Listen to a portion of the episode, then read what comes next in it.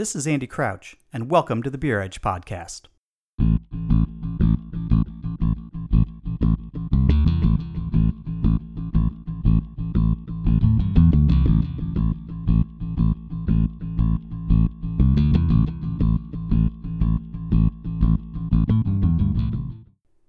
Too often in the beer world, the media focus on ephemera. We write tasting notes, pass along press releases, or cover fast moving trends. A valid criticism of the beer press is that it lacks substance and drive to address more complicated issues, especially sensitive ones. Yet to ignore these important subjects does a disservice to the public. First and foremost, a journalist's job is to seek information and to publish it. As a culture that purportedly appreciates truth and honesty, the old world of quality journalism seems more important than ever. At the outset, it's important to acknowledge the myth of objectivity in journalism. To be sure, fair and balance is not an achievable human reality. Everyone has a bias, even if it only manifests in the form of personal preference. Subjectivity, opinion, and point of view all have their place in reporting. At the end, there is but one goal the truth. As a reporter, you have to nail your facts. In a democracy, a journalist's role is often described as serving as a bridge between authorities and people. A primary purpose is to inform the viewing, reading, or listening public about the views of those who you are interviewing. In my work, I've covered the beer trade for a long time, both as a reporter for various beer publications, a columnist for Beer Advocate magazine, a host of podcast and radio interviews, and now at Beer Edge. During that time, especially in recent years, I've sought to elevate the discussion about important topics whenever I'm interviewed. I could, of course, simply regurgitate tasting notes, promote my favorite hazy IPAs, and generally talk about the often celebrated community spirit narrative of craft. Instead, I think it's important that members of the beer media try and broaden the industry's discussion of key issues. When we speak with important individuals in the beer space, it is our responsibility as journalists, regardless of background or culture, to ask for responses to crucial issues of the day facing the trade. To do otherwise is tantamount to journalistic malpractice. So we ask these questions, gather and report the responses, and allow the information to inform a greater conversation. With this, journalists are not trying to lead or build a movement on these issues. We're not trying to center ourselves as part of the conversation or claim some greater understanding of the underlying issues such that others should listen to us or give our particular thoughts on a subject moving forward any greater credence. Instead, our role in raising these issues is to heighten awareness and to bring the conversations to the forefront. In this role, it is our job to ask questions, push back to get further information, and publish the responses. The direction the conversations take from there, and which proper steps towards future progress should be undertaken, they're not in our hands, nor should they be. They can and should only be directed by those personally impacted by the issues. Once the sole purview of a small number of beer magazines and newspapers, usually run by white men, today the term beer media encompasses something far broader and more open to public participation than at any time in the past no longer encumbered by the archaic and high barrier to entry print model, social media and blogs provide new voices with an opportunity to express themselves and pursue issues of importance to each writer or content creator. The blurring of the lines between the classic reporter role and the more recent advent of social media based users is not without complications. The traditional concepts of independent reporting and journalism have certainly been stretched into new shapes, Yet this devolution of the means of publication and the corresponding lowering of the bar of entry has allowed for many previously ignored and suppressed viewpoints to rise up and be heard. And that is excellent news. It's exciting, it's powerful, and it's the future. In a time when many beer magazines and other publications have gone out of business, we at Beer Edge continue to try and elevate underrepresented voices and points of view. We love talking with people who hold different points of view as they challenge our own perspective and help our expand our minds and experiences. We will continue to do so moving forward and welcome any suggestions that you have as to who we should be covering. But I would encourage reporters, journalists, commentators, bloggers, and social media mavens to raise these important issues in conversations with others in the beer trade. The responsibility to have conversations relating to key issues is incumbent on all of us. We do not claim to have all the answers, and we won't always get it right. But we are dedicated every day to doing the best work we can and to presenting that for public review and even scrutiny. And as always, we welcome your questions, comments, and criticism of our work. And we hope you will continue to support independent beer journalism. It is more important than ever. Well, joining us as he does from time to time here on the Beer Edge podcast is Beer Edge co-founder, editor, and straight from the garden, uh, John Holl. How you doing, John? I'm fine, Andy. Thanks for that uh, uh, always wonderful introduction. You're uh, sharing the personal details of my my downtime with people every time we go on the air, and I always sort of appreciate that. Well, the people need to know how your tomatoes are doing, so they need all the help they can get right now, and I'm not well equipped to to to be there for them. Much like you know, uh, local governments helping out breweries right now. I thought that was a uh, perfect uh, transition. Yeah, it was just much like the much like the apt for the circumstances we all find ourselves in. Yeah, exactly. Um, well, thanks for thanks for having me back on, and um, yeah, let's let's get into it. Okay, there's a lot to discuss, a lot of things going on. Um, I think one of the things that we've discussed previously is just talking about, you know, there's a lot of serious things going on, a lot of you know existential crises and and circumstances going on in the industry. But to just start a touch lighter, though also still serious, talk to me a little bit about your thoughts on the role of breweries engaging in in I guess what we can call IP theft lately, because it, it seems like this is an issue that's been out there for quite some time, and you know we're still seeing ever more ridiculous cases of it. Yeah, I think I, have seen a couple of examples uh, in the over the last couple of weeks of breweries that are either you know taking the names of existing breweries um, or or existing beers uh, and trying to sort of pass it off and hope that nobody notices, or uh, are using you know, movie quotes or taking uh, somebody else's art and using it on, on, on their labels. And you know, I, I think as everybody is struggling right now, this sort of thing that has been happening since almost you know, craft beer began. Um, you know, it, it, it really is just distracting from the actual work that needs to be done, and I, I think still shows a level of immaturity by some folks that are operating in the beer space um, that they're not putting their energies you know, where it should be of you know keeping the business open but instead are you know either going for a, a, a, cheap joke or hoping that they'll get noticed you know because you know they're hoping for a cease and desist letter. And you know that's just uh I, I would hope that through all the seriousness that we've been through over the last couple months that some of that stuff would have stopped but one only needs to go over to worst beer blog on instagram and you you'll get your your eye rolling dose of you know folks who uh uh, are claiming innocence or claiming ignorance, but uh, probably knew exactly what they were doing when they when they first launched something. So it's a good reminder of uh, you know if you're going to wind up on that particular site, which is you know fun and entertaining to read, but if something that you're doing has the potential to wind up on that site, maybe take a couple of deep breaths and rethink your your situation. Yeah, we've seen uh, a lot of businesses, especially in the beer trade, having you know plenty of troubles this year but one who seems to be doing rather well for himself is indeed, you know, worst beer blog. You know, you know, even in a pandemic, we we see the worst in all of us brought out sometimes, whether it's uh, racist comments by an owner or in this case IP theft.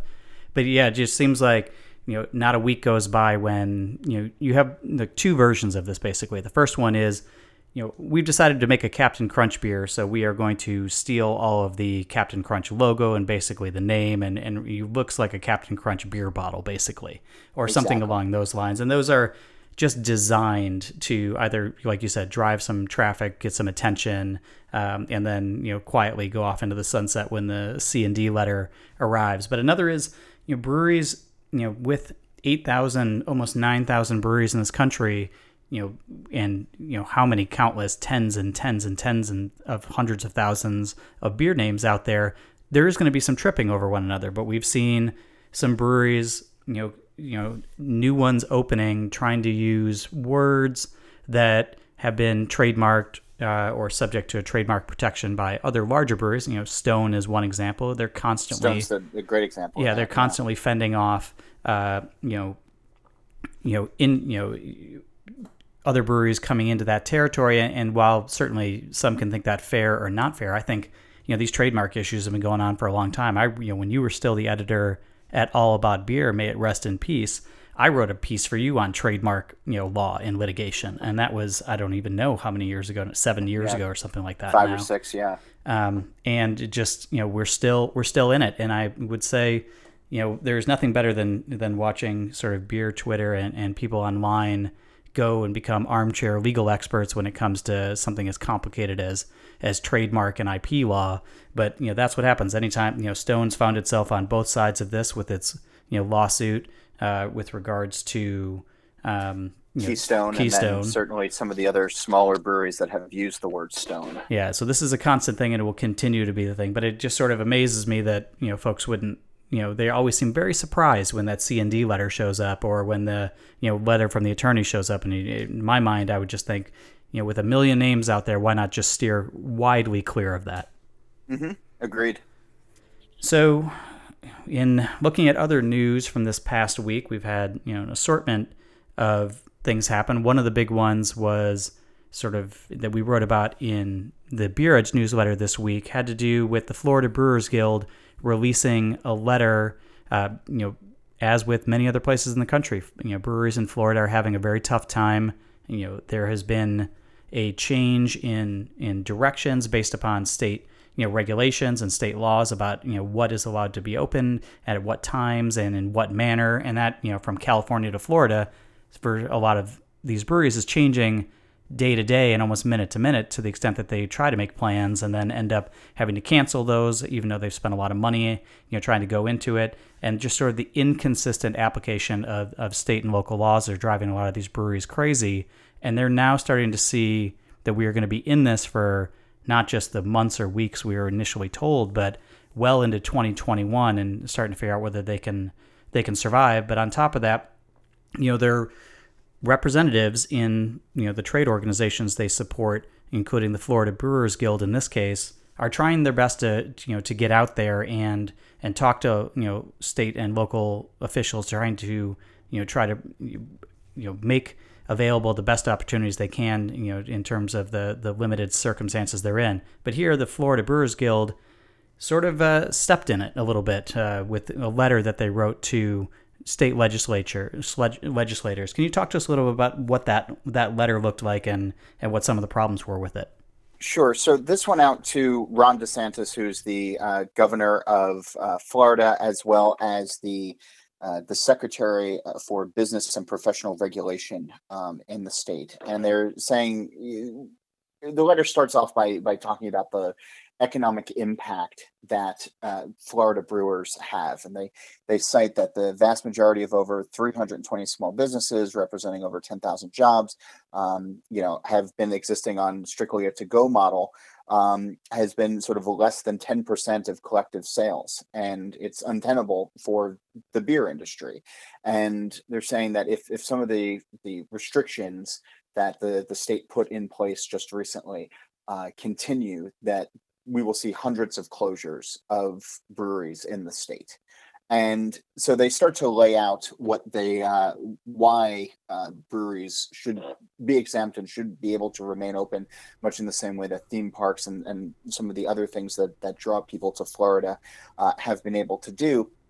And the the second point that they they list in this letter uh, is that uh, the brewing industry is the quote number one tool utilized by municipalities to gentrify areas in dying neighborhoods Yeah.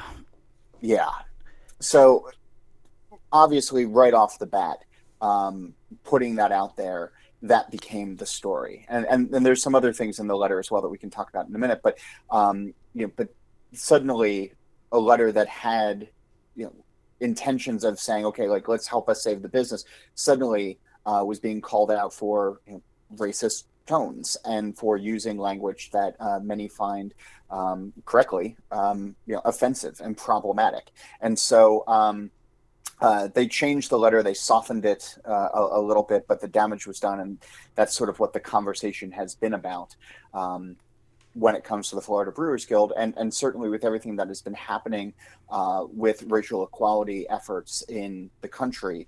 Uh, it's shown a spotlight on Florida and the folks at the guild and, and brewery members, um, and they they correctly got called out for it.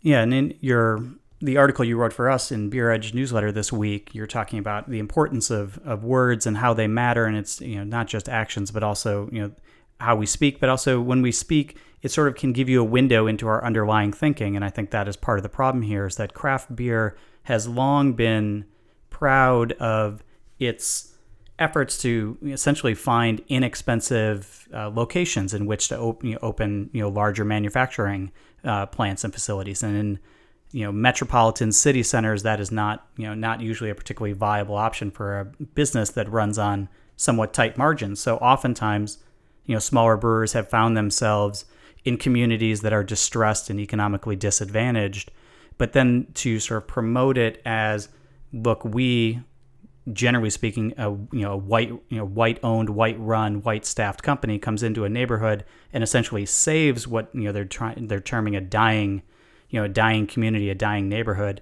you know, you know, fundamentally misapprehends the nature of what those neighborhoods are to the people who are living there, and sort of promotes something that I think you know, like I said, a window into the soul that they don't quite realize just the damage that that does and and why that is offensive and problematic for those communities. And it was just yet another in a long you know string, especially recently, of just just bad missteps that that sort of show the underlying problems that continue in this business.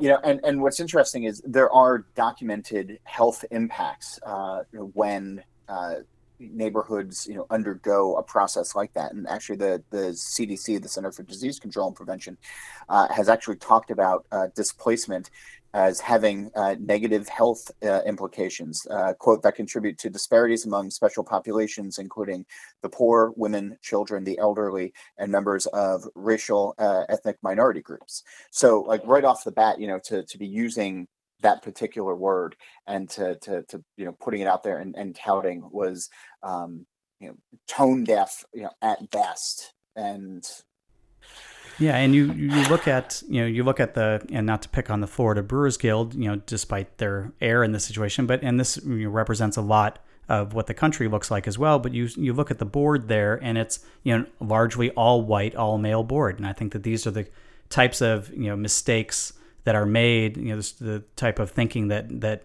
goes uncorrected when that is what you know that that your board you know doesn't necessarily reflect either the larger community or even you know the larger brewing community, especially in a place as diverse as Florida. Yeah, hundred percent. So, you know, I, I think at this point, like the businesses that are everybody's grasping at straws and nobody is slowing down and actually thinking about you know what what it is that they're saying because they're trying to focus on the ultimate goal of how do we save the business? And i think this really did highlight a good reason to just sort of take a breath um, always the importance of just sort of taking a breath um, and having you know, diverse staff members and having you know other people counselors um, or you know a, a, diverse board that can look at these types of things before they go out and you know have it run up the poll and say, you know, is this, you know, are we are we saying the right message here? Are we conveying our our, our point in the right way? And you know, had this particular group, you know, had a, multitude of voices, you know, it, it might have been saved. And I think that's what the the overall industry is working on right now, of uh, you know, trying to get more diverse voices with different points of view.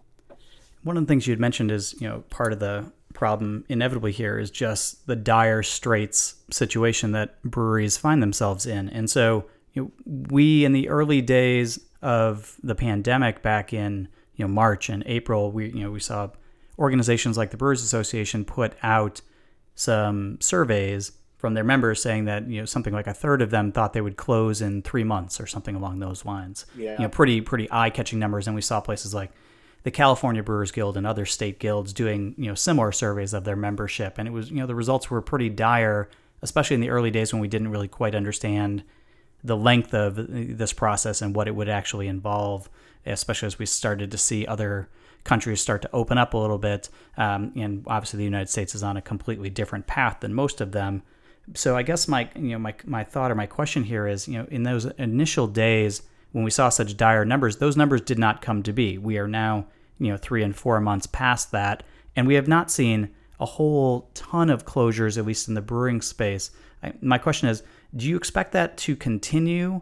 Um, or do you think that we're you know that we are now entering a new phase here where you know some breweries have figured out a model that's going to work for them that is a small percentage of what they used to do and others are starting to realize that this isn't ending anytime soon and if you know if perhaps the taproom model was your model that you know things are going to get real dire real soon so I, I, I, I, we have seen some breweries close. Um, you know, towards the end of months, uh, over the last couple of months, you know, as as rent came due or leases were coming up, um, you know, we did see you know, people close down, and this was, I think, in more populated brewery states, uh, California, Colorado.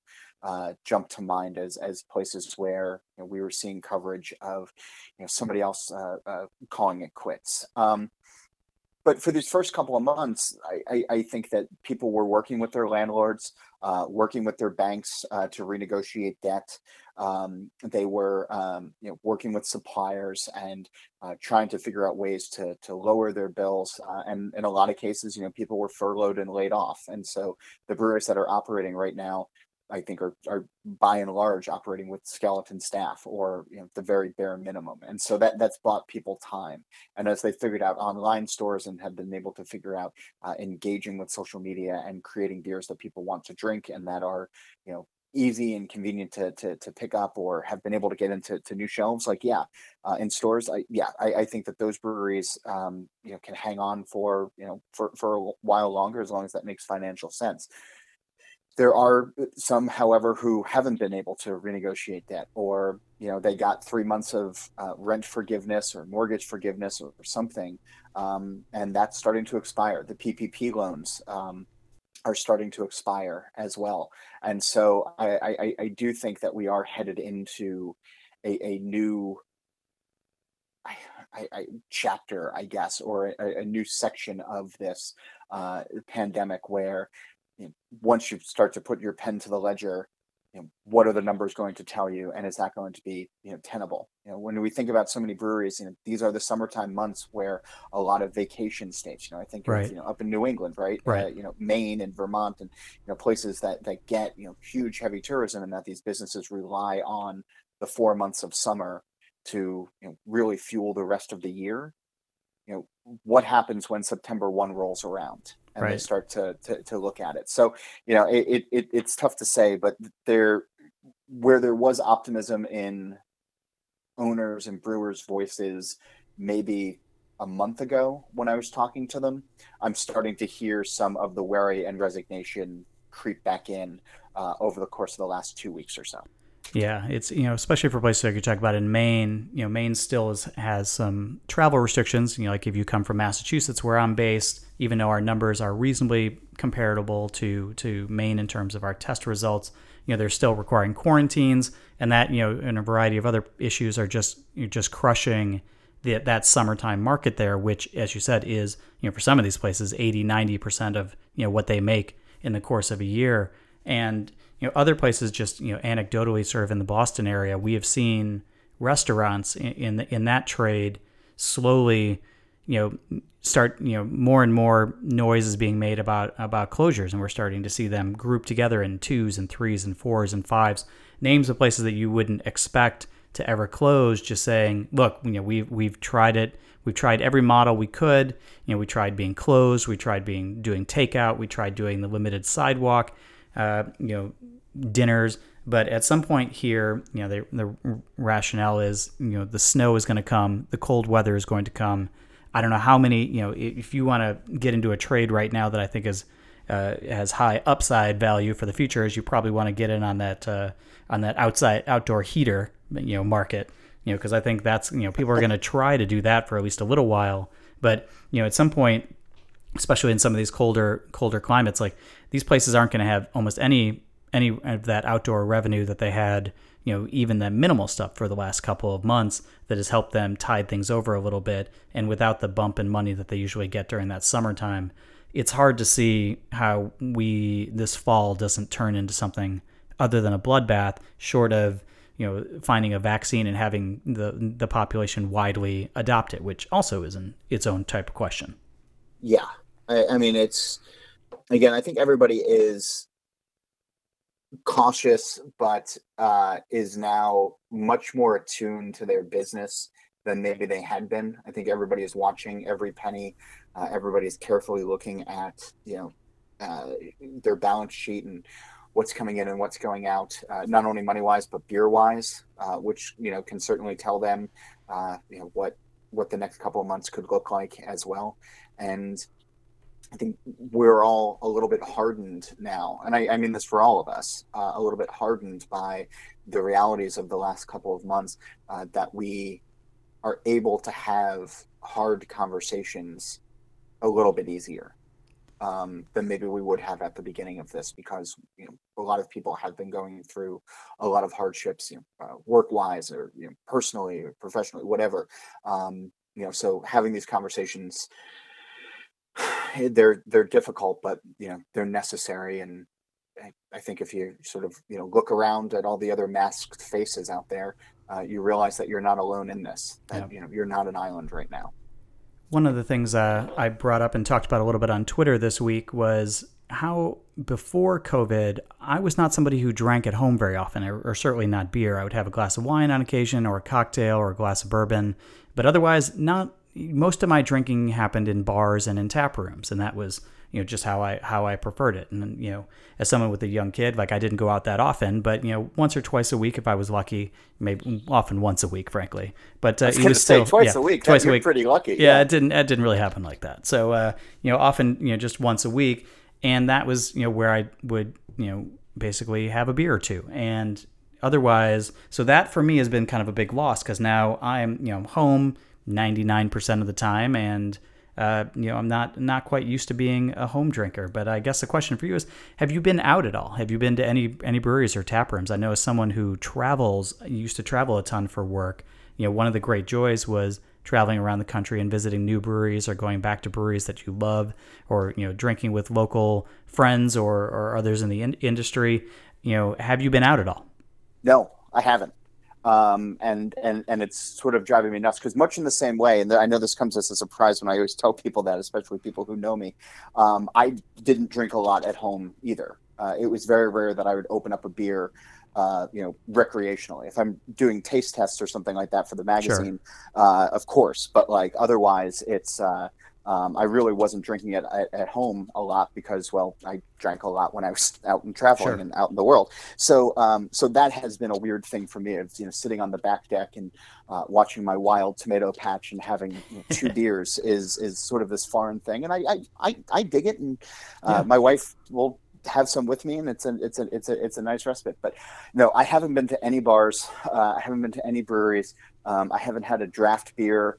I think since uh, the day that I was up in Maine with you okay. um, uh, at the beginning of uh, of March, and so it's uh, yeah, it, it, it's sort of this weird thing, and I I keep hearing from from folks much in the same way of like how much they're missing the routine or how much they're missing just the um, uh, not the frivolity of it, but the indulgence of being able to stop into a pub and have a pint and just see other people that aren't wearing masks or right. you know because it, it, was always sort of an escape if you were able to go to a bar or a brewery. Um, and you know I I'm the people who were going and, and hanging out outside at some of these places I think that's great. Um, and if you're in a situation where uh, where you can do it um, you know more power to you. And I, I certainly miss it. I'm certainly looking forward to getting back to it. But um, uh, no I haven't. And it's uh, I'm, I'm missing it a great deal. I can tell you the first draft beer you have is going to be a revelation. I have been out to two breweries uh, a total of three times, places that I you know trust pretty pretty strongly to do a good job. I also go at very off hours, so I will go right when they open at, at noon or something along the one of the benefits of working for yourself, I suppose. Uh, noon on a Tuesday or something like that, or on a Thursday, and go for you know here we're limited by about 90 minutes, so you get about two beers or so, and then that's plenty, and you can go home. So I've been to Harpoon and Idle Hands, both have done great jobs, and it's been it's been great to get out there, and but it is still. Uh, you know, my family is now up here uh, you know, for you know who knows how long now. They're up from Florida, and so you know when I got to take my parents out last week to you know just to have a beer, you know, just the look on their faces was priceless. Just the ability to sit, and it's the fine you know moment to finally relax for a few minutes and all of this. So I wish that you know for you know for every one of our listeners and everybody out there the opportunity to get out and have a draft beer and you know, obviously it's on whatever schedule you set and whatever you feel safe with but uh, it is good stuff. And yeah, drinking yeah. at home in the yard is great and all, you know, I still I look forward to getting back to that. Yeah, the socially distanced driveway beers that I've had have uh, gotten better since I put up a little sunshade uh, with with some folks who have stopped by. But aside from that, it's uh, yeah, it's not quite the same thing. And uh, my kid isn't necessarily taking to all these bartending lessons that I'm trying to enforce on her. She'll come around. Uh, one other topic that you know to talk about here is we we're starting to see that annual complaint and and and and on online social media people complaining about seeing you know about style creep about uh, the creep of of seasonal beer showing up way too early and reminding us that summer will be a fading memory you know soon enough whether you know for years it was people railing against pumpkin beer and and lately uh, the the mobs have come for Oktoberfest yeah, I don't understand the hate for Oktoberfest. Me either. Uh, and and was it you on on Twitter who said that you'd drink it all year round? Yes, I would. Yeah, it's a great okay. style, and I don't want it just for uh, you know a two month window of time from you know July to to August or September. Yeah. I think there's going to be always people who complain, and well, you know that's that's that's just the way that it is. Uh, there's some really wonderful Oktoberfests that are being made these days. I mean, Jack's Abbey puts out a great one. Urban Chestnut yep. puts out a great one. Uh, Enegren puts out a great one, and uh, you know, Sierra Nevada has really stepped it up in the last couple of years and uh, making a, a fully uh, national Oktoberfest available. And in the past, they've done it with German brewers, and this year, I think they just did it all in house because they couldn't travel for collaborations. But um, you know, and I think that that particular beer has helped. The Sierra Oktoberfest has really helped bring it back into the mainstream consciousness for drinkers who were really only focused about pumpkin this time of year. And so, if you go back, what six, seven years, it was so hard to find a proper Oktoberfest in America. You know, Sam Adams obviously had theirs, but right. um, you know, but if you wanted like a proper Oktoberfest, it was hard to find one because we were just awash in pumpkin spice. Yep. And so that there's even choice right now is something to celebrate, not necessarily something to complain about.